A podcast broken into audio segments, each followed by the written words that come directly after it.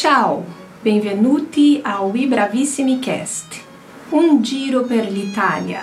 Agora, imagine que está sentado numa mesa em uma das belas praças italianas, sentindo seus aromas e vendo suas riquezas.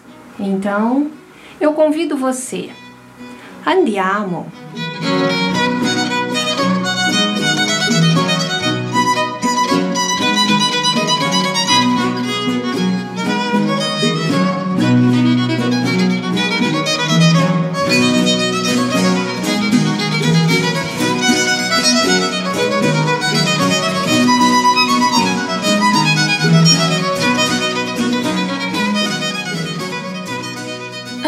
Começar o assunto de hoje, irei apresentar a Ibravis. Com 23 anos de muitos encontros gastronômicos, concertos, exposições fotográficas, missas em italiano, ciclos de cinema e muitas outras atividades, a Associação Cultural Italiana de Londrina, Ibravissimi, está presente na vida de muitos amantes da Itália. E após a chegada da quarentena, a associação se reinventou e estamos também no virtual, com cursos online, canal no YouTube lives e agora o podcast. Este podcast foi desenvolvido com a Alma Londrina Rádio Web e possui o patrocínio do Promic. Tem a finalidade de divulgar a cultura e língua italiana de forma gratuita para todos. Em homenagem ao Dia do Professor, trouxemos uma italiana que mudou os rumos da educação. Fique agora com a história desta grande mulher.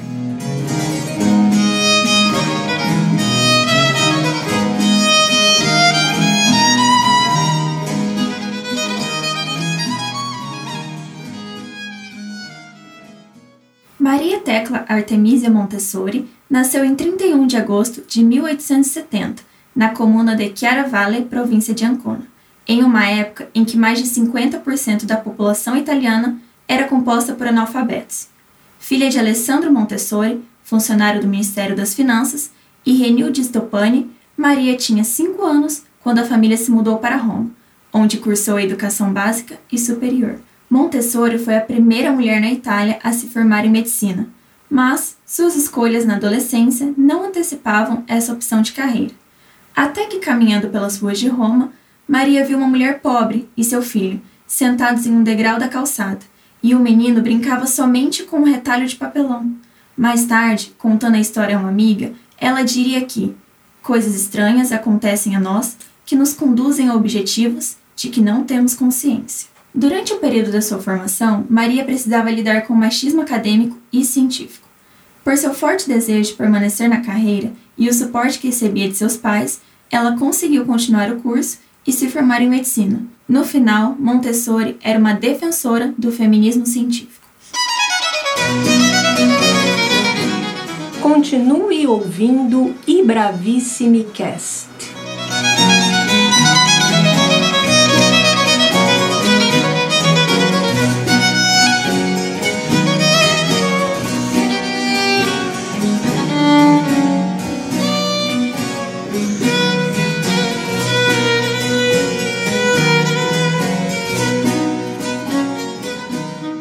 Em 1897, Montessori começou a trabalhar como assistente voluntária da Clínica de Psiquiatria da Universidade de Roma.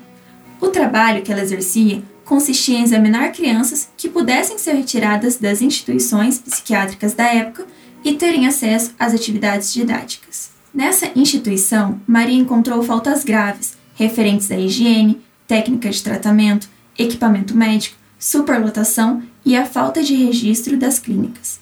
Percebeu que seus cuidadores eram abusivos e sem cuidado. Conversando com os adultos, Montessori ouviu que as crianças eram sujas, porque se jogavam no chão para brincar com migalhas, depois que acabavam de comer. Ela notou que as crianças não tinham nada além de suas camas, nenhum brinquedo, nenhum objeto, e que as migalhas eram sua única opção de distração.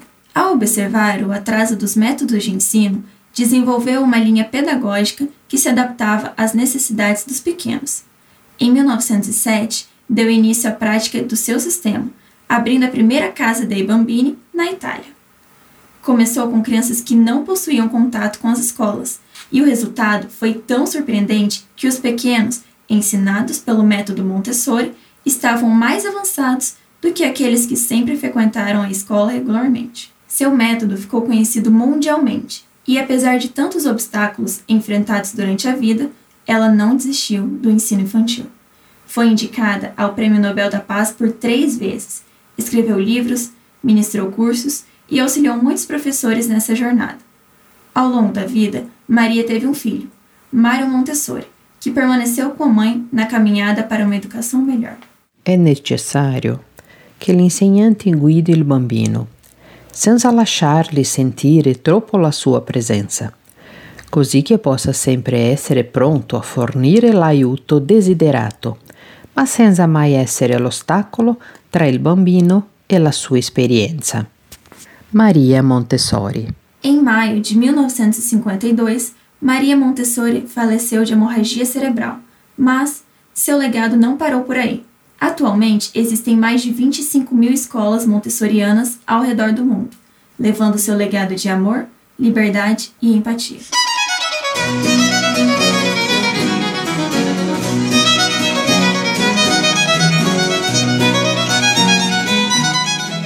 Para falar mais sobre o método montessoriano, convidamos a fundadora do Colégio Clover Montessori em Londrina, Maria Regina Manjou como o método Montessori funciona na prática? É, no método Montessori, é, o professor está sempre observando a criança. A gente diz que o professor é que segue as crianças, né? Como ao contrário né, do, do método que a gente chama convencional, onde as crianças seguem o professor, né? As crianças, dentro de uma sala de Montessori, o professor está sempre observando as crianças para que ele possa fazer uma avaliação de onde essa criança está e que tipo de atividades a gente pode oferecer para essa criança, justamente para desenvolver dentro do interesse da criança e do lugar que a criança está no que a gente chama de períodos sensíveis, né? O que, que é que ela está pronta para aprender. Né? Esse, esse fato de né, observar a criança e, e de seguir a criança, como a gente diz, é, tem que ter, para fazer isso, tem que ter um professor preparado. Né? Então, o professor montessoriano ele, é, ele é preparado tanto né, na parte científica, em termos de saber né, que, que cada atividade que a gente propõe está desenvolvendo na criança, mas ao mesmo tempo preparado cientificamente para ver onde aquela criança está, porque o professor tem que fazer um paralelo entre o conteúdo que ele vai colocar na frente dessa criança e o lugar que essa criança está no período sensível. Fique agora com a professora Vanessa Araújo, diretora e coordenadora pedagógica da Associação Ibravissime. Per insegnare bisogna emozionare. Para ensinar, precisa emocionar. Com este aforismo de Maria Montessori, gostaria de me apresentar e falar sobre o trabalho que a Ibravissime oferece aos seus associados sobre a língua e a cultura do bel paese. Eu sou Vanessa Araújo e estou à frente como coordenadora e professora dos cursos de Cultura e Língua promovidos pela Ibravissime pois nada emociona mais do que a cultura de um país que gostamos, admiramos e simpatizamos. A Ibravissime tem como escopo principal divulgar e estudar a cultura italiana, e por isso os cursos propostos visam ensinar a língua italiana, sim, mas por meio de sua história, de suas artes, de suas figuras célebres, de sua religião, de sua culinária e de suas canções. Neste mês de outubro, vai ao ar a terceira edição do curso Canta que te passa. Quem canta, seus males espanta. É um curso para quem já estuda ou nunca estudou italiano. Você fará um passeio por canções italianas, conhecerá um pouco da história dos seus intérpretes e aprenderá sobre pronúncia, vocabulário expressões italianas, em uma atmosfera divertida, aprazível, oportunizada pelas canções deste curso. Hoje, dia 15 de outubro, a Ibravissime também está lançando o curso online Desvendando a Pronúncia Italiana. É um curso que, além de desvendar alguns segredos da pronúncia italiana, também vai lhe ajudar a ter uma comunicação mais clara e eficaz.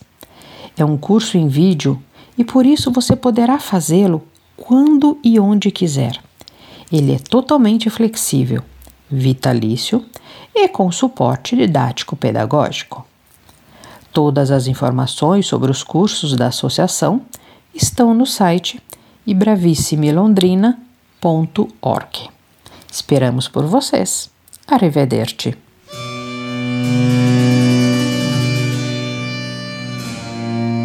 Inscreva-se no site ibravissimilondrina.org ou envie um WhatsApp para 43 99957 7031 e saiba mais sobre a associação. A Ibravíssima agradece e parabeniza todos os professores que lutam por uma educação melhor.